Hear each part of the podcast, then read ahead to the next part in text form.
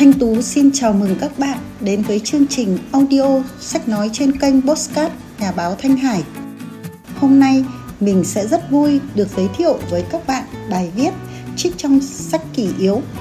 70 năm sư phạm văn khoa, khoảng trời, cây lớn trồi xanh. Bài viết giới thiệu về vị giáo sư, tiến sĩ Nguyễn Văn Hạnh đã có tư duy đổi mới, hướng nghiên cứu văn học trong giai đoạn đổi mới của đất nước của tác giả Nguyễn Văn Kha. Thanh Tú chúc các bạn có một khoảng thời gian nghe postcard thật ý nghĩa và thú vị nhé. Mời các bạn cùng đón nghe. Trích sách kỷ yếu 70 năm sư phạm văn khoa Khoảng trời, cây lớn, trời xanh Xuất bản Khoa ngữ văn trường Đại học Sư phạm Hà Nội tháng 11 năm 2021 Bài viết Giáo sư tiến sĩ Nguyễn Văn Hạnh Tác giả Nguyễn Văn Kha Giọng đọc Thanh Tú Phát sóng kênh Postcard Nhà báo Thanh Hải Mời các bạn nghe trên các nền tảng phân phối âm thanh như Buzzsprout, Apple Postcard, Spotify Postcard, Google Postcard, vân vân. Bản quyền audio sách nói Việt Nam Digital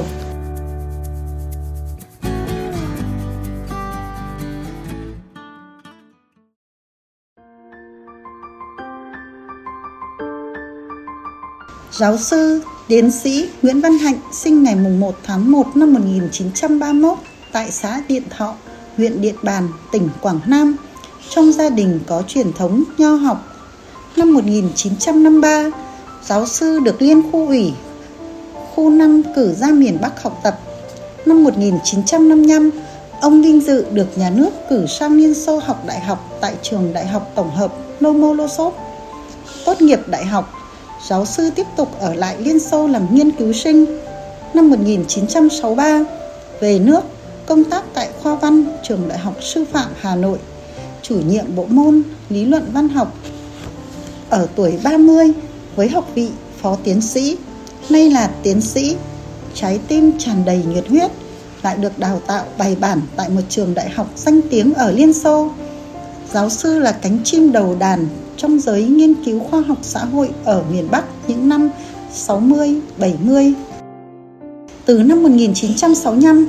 với cương vị là chủ nhiệm bộ môn lý luận văn học, ông là một trong những người chủ trì và tham gia biên soạn bộ giáo trình cơ sở lý luận văn học 4 tập xuất bản từ năm 1965 đến 1971. Đây là một trong ba công trình lý luận văn học đầu tiên văn học khái luận của Đặng Thái Mai, nguyên lý lý luận văn học của Nguyễn Lương Ngọc, vận dụng các nguyên lý, các khái niệm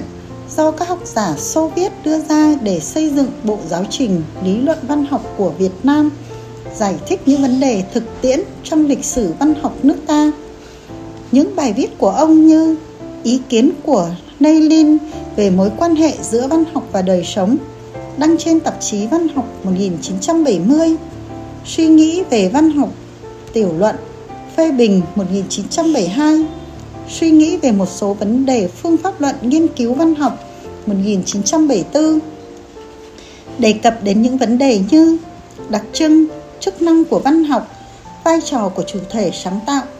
cấu trúc tác phẩm văn học, vai trò của độc giả trong tiếp nhận văn học, thể hiện sự nhạy bén của nhà nghiên cứu trong việc tiếp cận những vấn đề cốt lõi trong nhận thức và nghiên cứu văn học từ trước đến nay.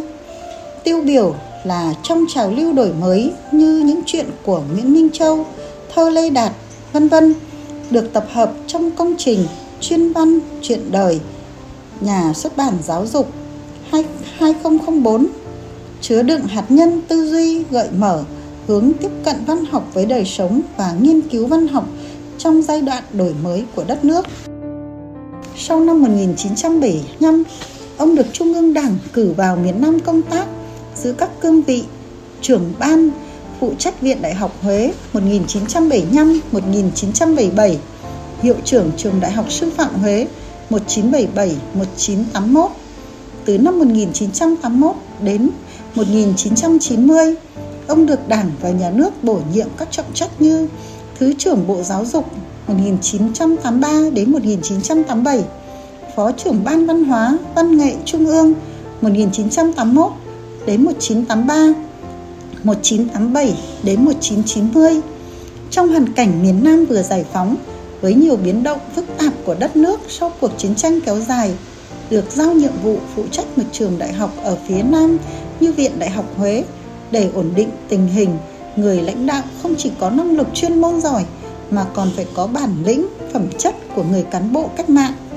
Sự kết hợp giữa người làm chuyên môn sắc sảo và người quản lý có trách nhiệm, am hiểu lòng người, am hiểu thực tế. Những ngày công tác tại Viện Đại học Huế, giáo sư Nguyễn Văn Hạnh đã để lại những ấn tượng đẹp trong lòng cán bộ, giảng viên và nhân viên Viện Đại học Huế. Khi chuyển sang làm công tác quản lý văn hóa, văn nghệ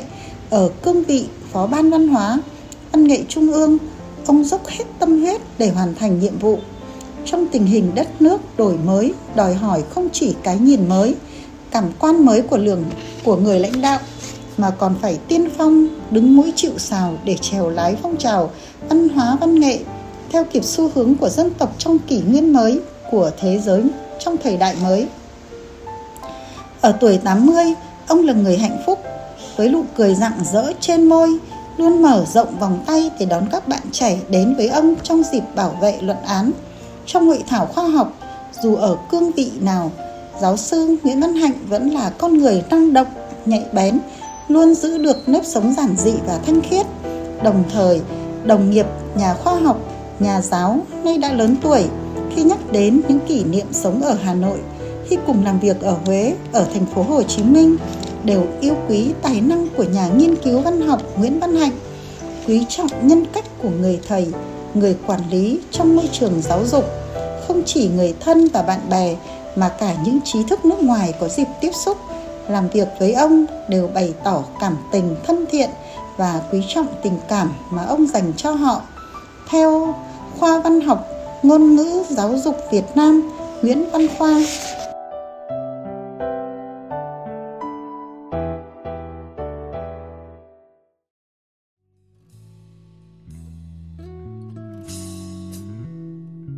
vừa nghe audio sách nói 70 năm sư phạm văn khoa Khoảng trời, cây lớn, trời xanh Thanh Tú cảm ơn các bạn đã dành thời gian lắng nghe audio Xin chúc các bạn ngày mới bình an, sức khỏe. Mời các bạn tải file audio này để nghe lại hoặc chia sẻ file audio này đến với những người quen của mình. Bạn nhớ đăng ký follow kênh Postcard của nhà báo Thanh Hải trên các nền tảng âm thanh như Buzzsprout, Apple Podcast, Spotify Podcast, Google Podcast. Thanh Tú xin chào tạm biệt và hẹn gặp lại.